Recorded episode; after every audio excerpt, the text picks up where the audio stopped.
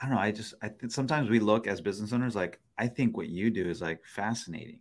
Mm-hmm.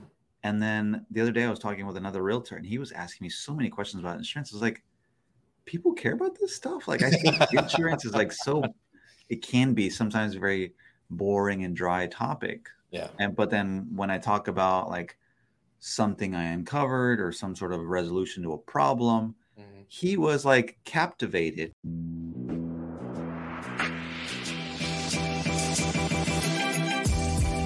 Great experiences build great leaders. Great leaders build great teams. This is Building Great Sales Teams.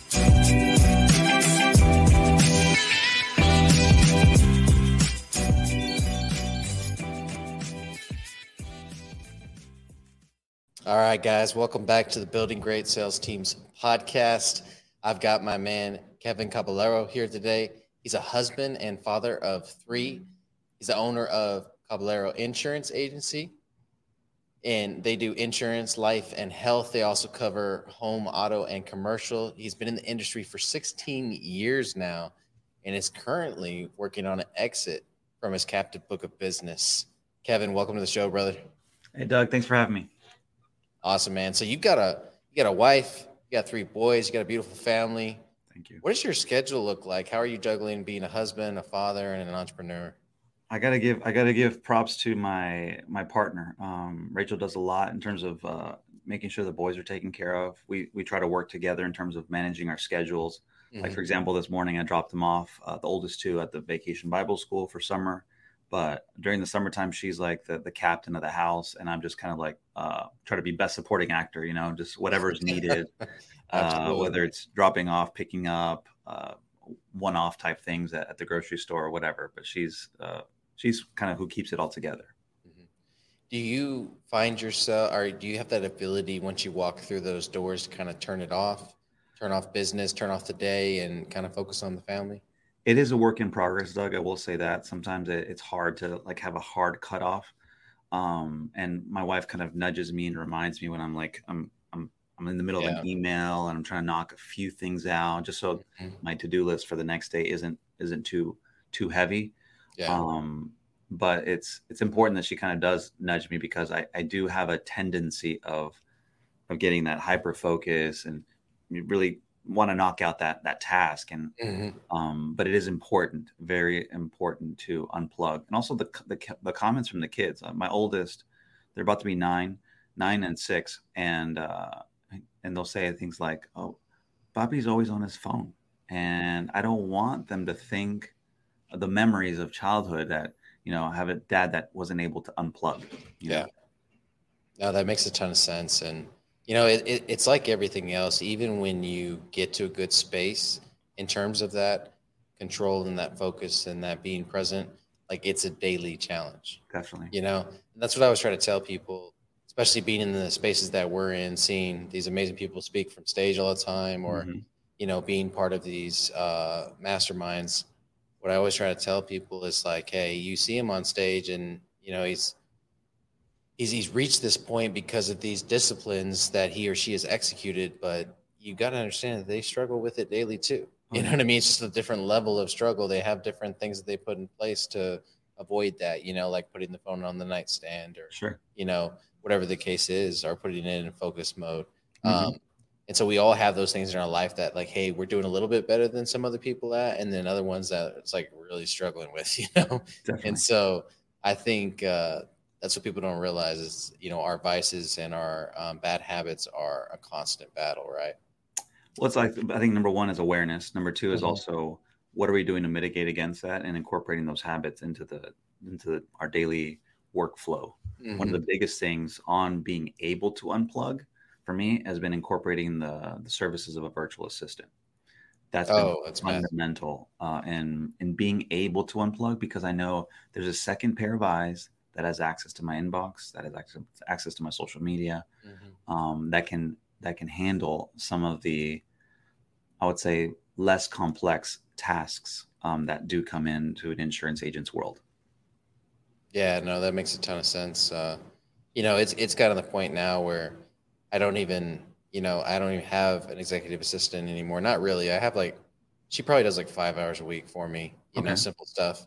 But uh, my other three VAs are all operational now. They've kind of grown into their positions and they're key players now yeah. to that point, you know? And so the only things that I handle are the um, things that require my experience. Correct. You know what I mean? That require my voice on on them. So no, that's that, that's definitely a huge hack that I think helps us a lot in terms of disconnecting.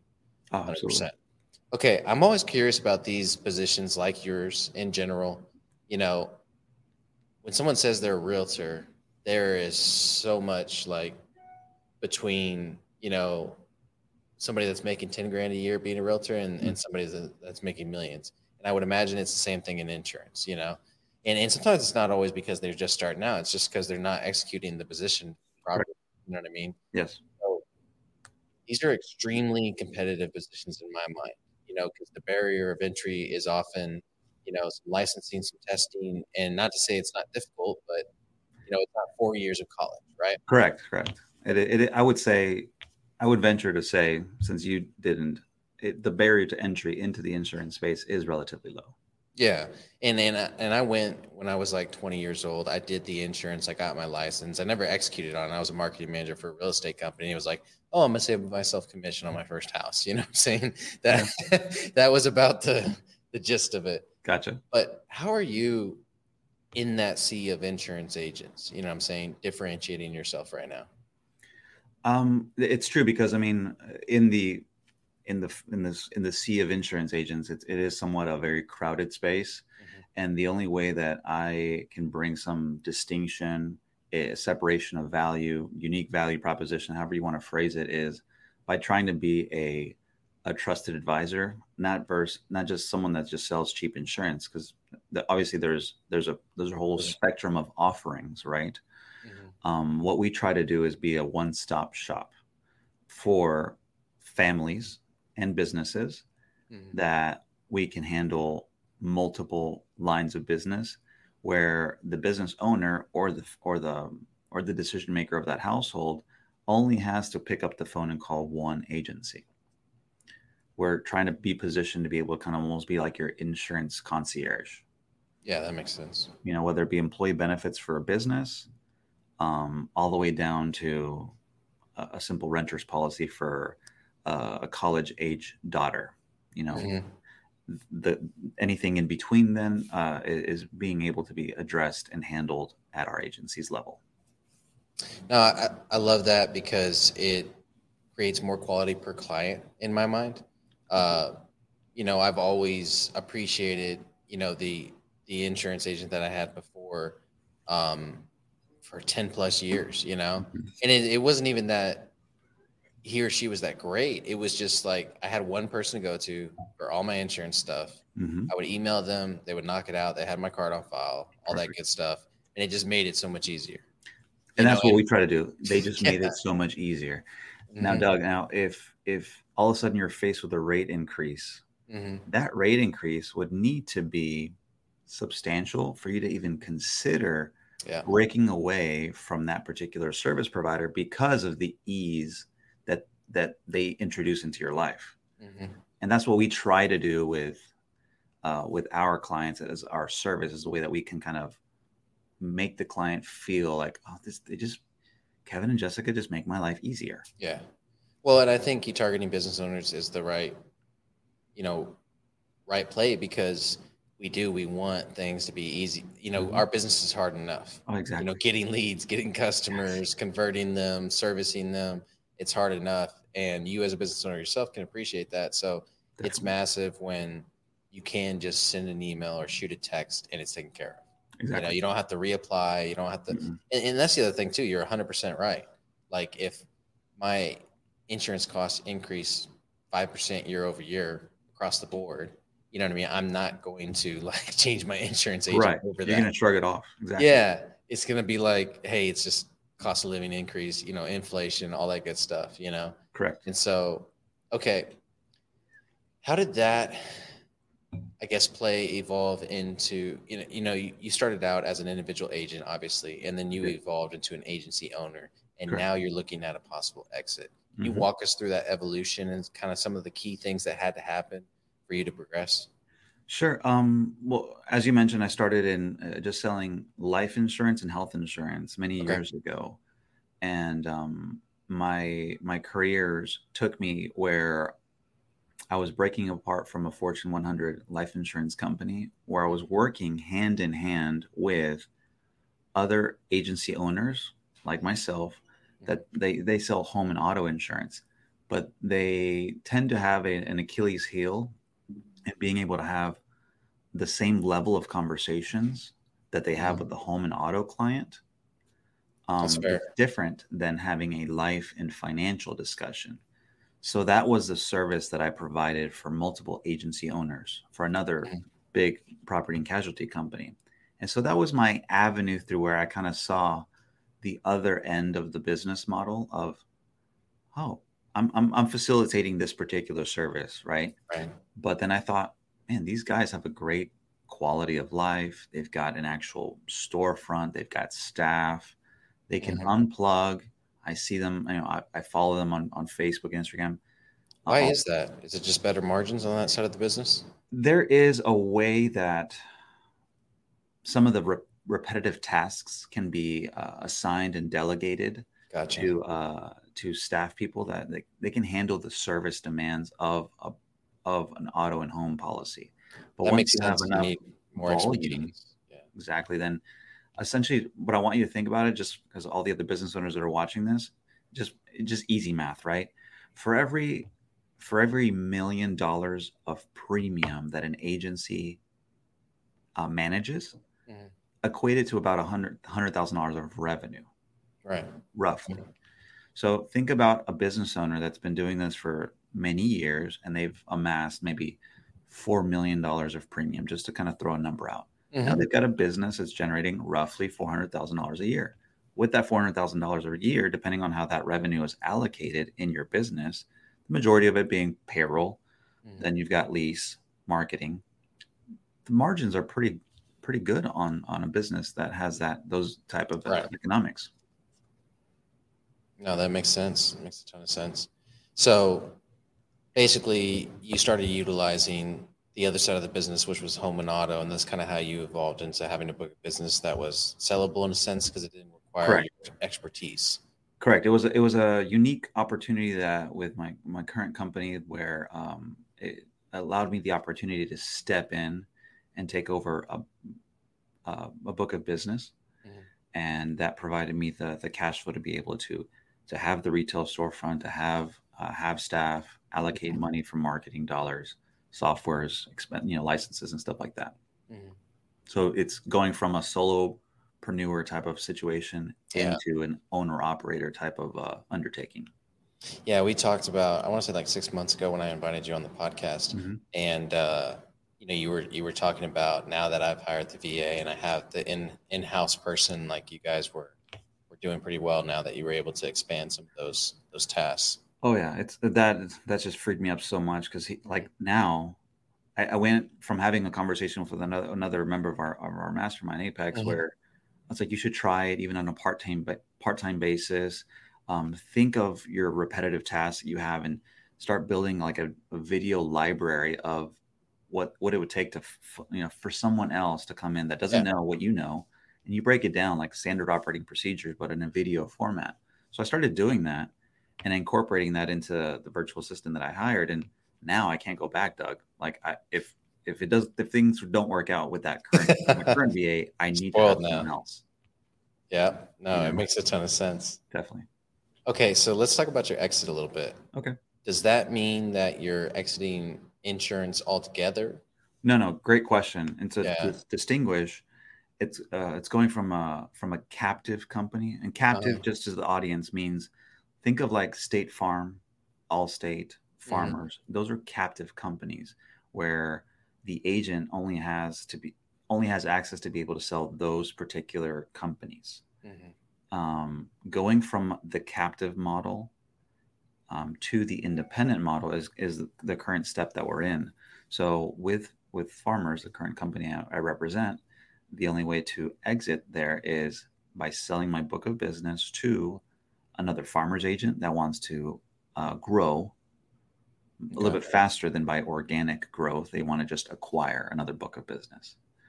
Um, or someone that wants to come in to become a farmer's agent, which mm-hmm. is the mm. case with me. Oh, okay. I see. So, what is this going to allow you to do now? How does this, uh, I guess? The, idea behind it is I'll be able to have uh, a portfolio of multiple carriers that I'll be mm-hmm. able to offer my clients. Okay. So going back to the, the value proposition we discussed earlier in terms of being able to be that kind of concierge level service, yeah, where sometimes unfortunately I've been I've been stuck between a rock and a hard place where, say, Doug, uh, say we have like substantial rate increases, and it's mm-hmm. really got you looking at the finances, and you love love our agency, love our service, but it's outside of what yeah. maybe other competitors are offering you. Now I'll be able to hopefully position where I have uh, in that portfolio of companies alternative options for you. Mm-hmm. So you're still doing business with me, and it'll just I'll just be changing the company that is that we write the insurance on. Okay. All right. I want to shift gears here a sure. little bit into you know the the mastermind world that we're in. I think there's so many pitfalls in it, you know. And I was a I was a I'm not gonna say a victim. Like I fell for a lot of it you know what I mean? In the sense yeah. that when I joined, I wanted to do all the things, right? Yeah.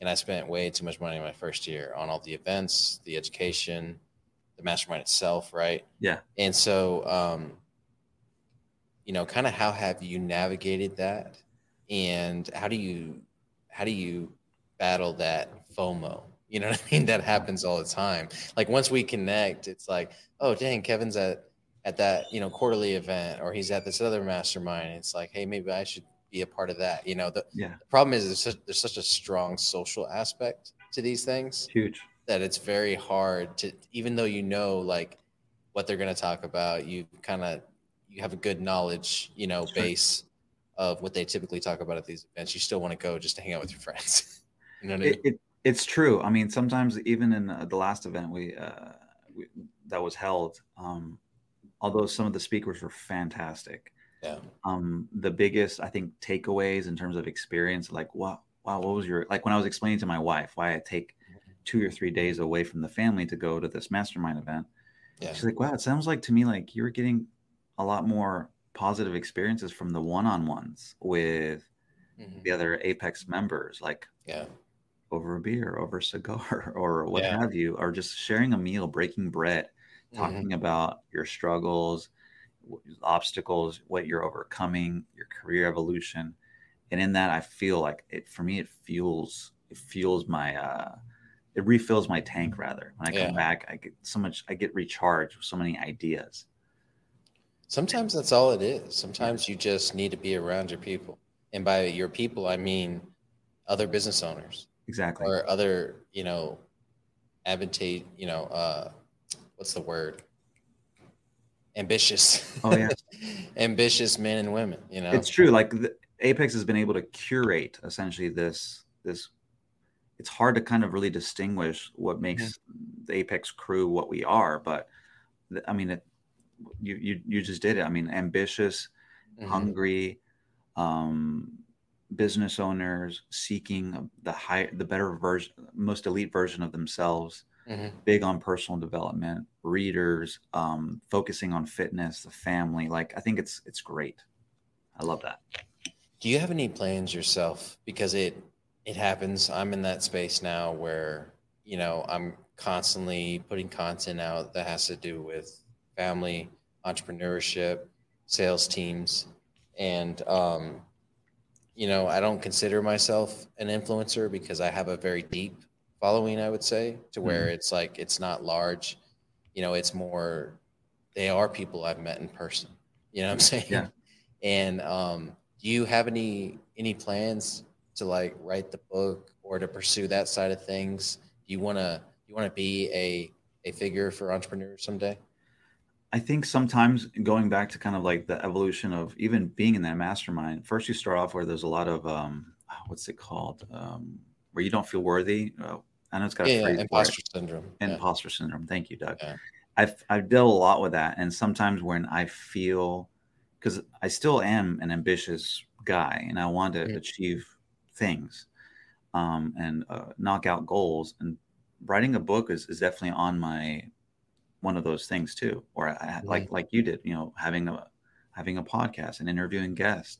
Yeah. Um, I think it's sometimes I fight like a mental battle of ah, you're not worthy or you, what what unique value could you bring you know yeah. everything that's that needs to be said has already been said by someone better than you or more qualified oh. than you oh. so i have a i have a bad um maybe like a inner self-talk mm-hmm. and that's one of those things that i'm kind of dealing with even sometimes when i'm writing content on what to talk about yeah i'll write and then i'll just sometimes i'll delete it or i'll uh, second guess myself. So yeah. it's not it's not perfect, um, and it's something that I'm I am working through. But um, it's that fighting that that ambitious person inside of me, also okay. with the the crap that yeah goes in there. Absolutely. No, I especially when I first started out, and you know, I started in executives, you know, hmm. and uh, I did not belong there in terms of net worth no. at all, at all. And so, um, well, kudos to you for putting yourself in a room. Yeah, you know, you know in in don't get me wrong, I've grown a ton in the last couple years, and it's been it's been something else, right? But uh, no, I, I completely understand what you're saying. Yeah. And so, like, you go from that room, and then you go to your Facebook page, and you're like, "Hey, I'm going to post something." It's like, dude, what we were just talking about in that room, what these guys are talking about, like, that's what these people need to hear, not what I have to say. Yeah. You know I'm saying? And so what happened though is I committed to two times a day, right? And the podcast helps with that, right? Yeah. So we do three episodes a week, so that's three posts a day right there. Perfect. Or three posts a week. I'm sorry. Um, and then now that I'm consulting, I have clips from the consulting that helps too. But I, I do. I have to write five to seven long form posts a week, and now it's at the point where I just like write it, post it, and forget it. Mm-hmm. And I come back a couple hours later and sometimes it's 50 likes and 10 comments and sometimes it's like four likes yeah you know what i mean yeah I and just, one of them and the four likes is, is your mom and your wife well it's more it's more my wife and like oh my my va team because yeah. they all have to go in there it's part of the job there you go. they're fulfilling their job requirement yeah yeah exactly oh um, and there's times where i just I, I pour my heart out into a post and it just uh-huh. gets no engagement and then i'll have like a something cute my my son did, and it's like, yeah. Uh, so no, it's like, it's... but it's but it's I, I I mean I also commend you for having the the consistency and mm-hmm. the daily goal.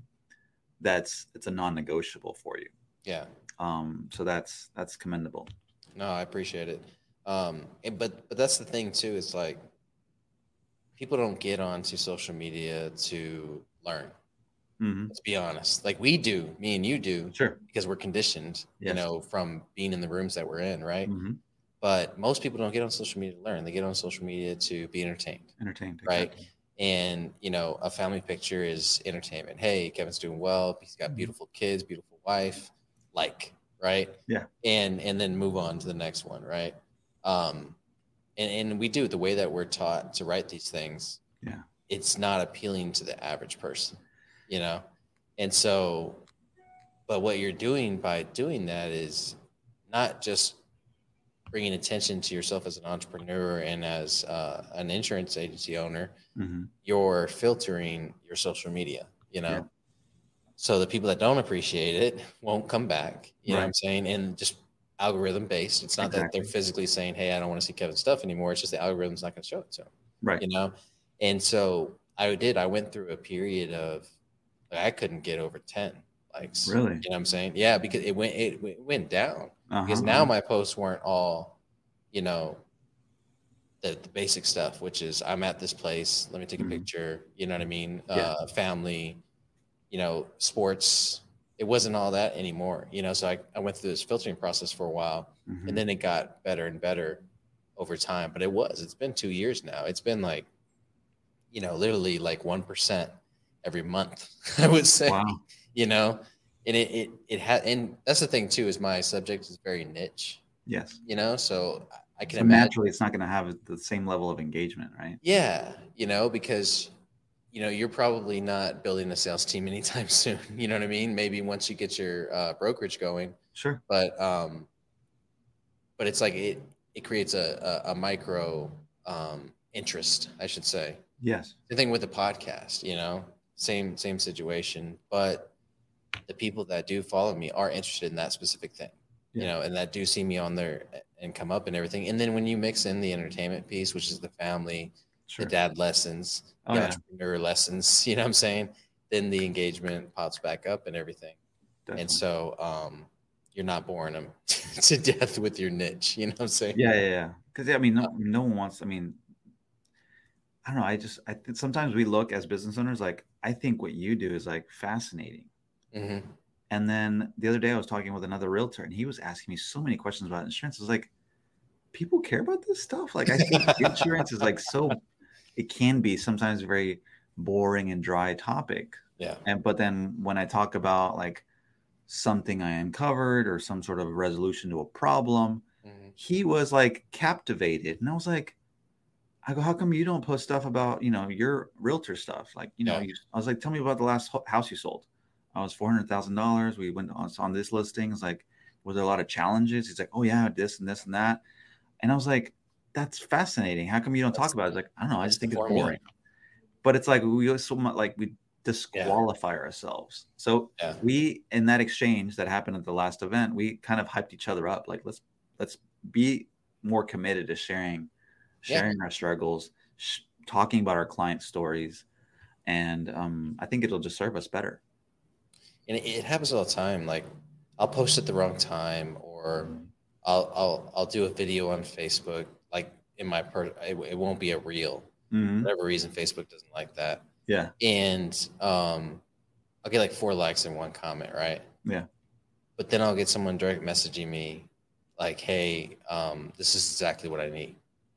And it's like all, all of a sudden, it's like, well, who cares how many people comment and like it? I just got a lead. Exactly. So one lead per post, I'm in heaven. You know what I'm saying? Like that's Absolutely. that's the game, right? Uh, that's you know? It. And so um, I think that perspective helps on that. Definitely. All right, brother. Last two questions. Okay. Um, what does legacy mean to you, and what legacy do you want to leave behind? What does legacy mean to me? I think it's the way my kids will talk about me after I'm gone. I think that I mean the next your impact on the next generation. How will my kids and my kids generation how will I be remembered? I think that's that's the biggest thing for me. Um, and also that could also mean, you know, my nephews, that same right. generational like what did I do while I was on this planet to influence whatever I've left behind. So let's be specific about it. You know, what legacy do you want to leave behind? In other words, what do you want your kids to say about you 20 years after you're gone? I, th- I think it. I think on an individual level, it, there'll be the lessons that I've taught them. Okay. Because um, I'm very, when I am mindful and I am kind of like trying to be as the best version of dad that I can be, I really try to pour into them and I find opportunities to be able to kind of coach them or teach them something. Um, th- those are the things I want to leave them with, impart that kind of wisdom, but the wisdom that's that's applied in a situation where they're going through a struggle. That's mm. where I look at it as an opportunity to to inject some knowledge and see that um, it's it's it's tangible. I'm not just I'm not just on a pulpit preaching to them. Right that that is just going to go over their head. It's very situational that I that I have that I pick my moments well, um, and I'm, I try to make sure that there's good eye contact. I don't and I don't do it when it's in a group setting. It's it's more of a one on one, right? And I, I do it more now with my oldest because I think he's more, I guess, receptive to cognizant. Exactly, because the five year old's still in his own world, and I'm not even talking about the two year old yet. Though that'll come. Yeah, yeah, um, absolutely. But I think that's like if if I were taken from this earth mm-hmm. right now, um, hopefully Gio, my oldest, will will think back of all the stuff that I that I've taught him on on uh, overcoming challenges, um, or even in the opportunities where he's played sports and he feels down about his performance or um, little things like that. That's what I that's what I hope to kind of leave behind. I love that, and I think it's so important because it's like it's hyper focused, and you can't lose when yeah. you're doing that. You know what I'm saying? And I think you know, and I'm just kind of coming to this realization on this episode after interviewing you know 190 guests now, like which is awesome. Yeah. But That's I think reps, you, Doug. That's awesome. Yeah, yeah. I think if you have that focus in your kids and, mm-hmm.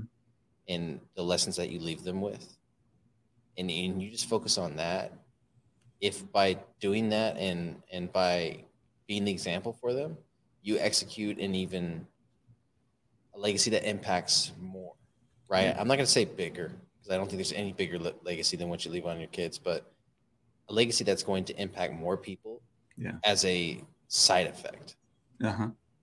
i think if you if you focus on them first you can't lose you know, versus a lot of people do. They focus on the legacy they're going to leave others first, and the kids is a side effect. Yeah. You know, and that's where you can lose big time.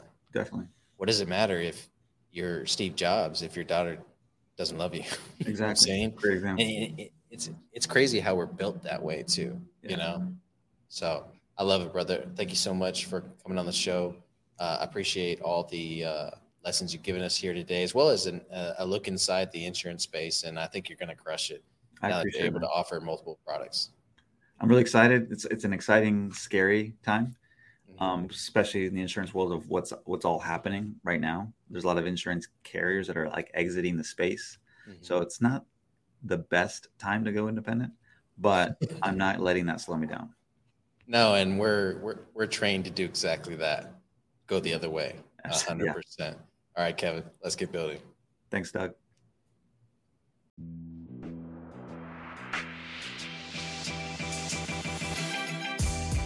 Thank you for tuning in to this episode of Building Great Sales Teams. We appreciate it. Be sure to execute on everything that you just heard and let's get building.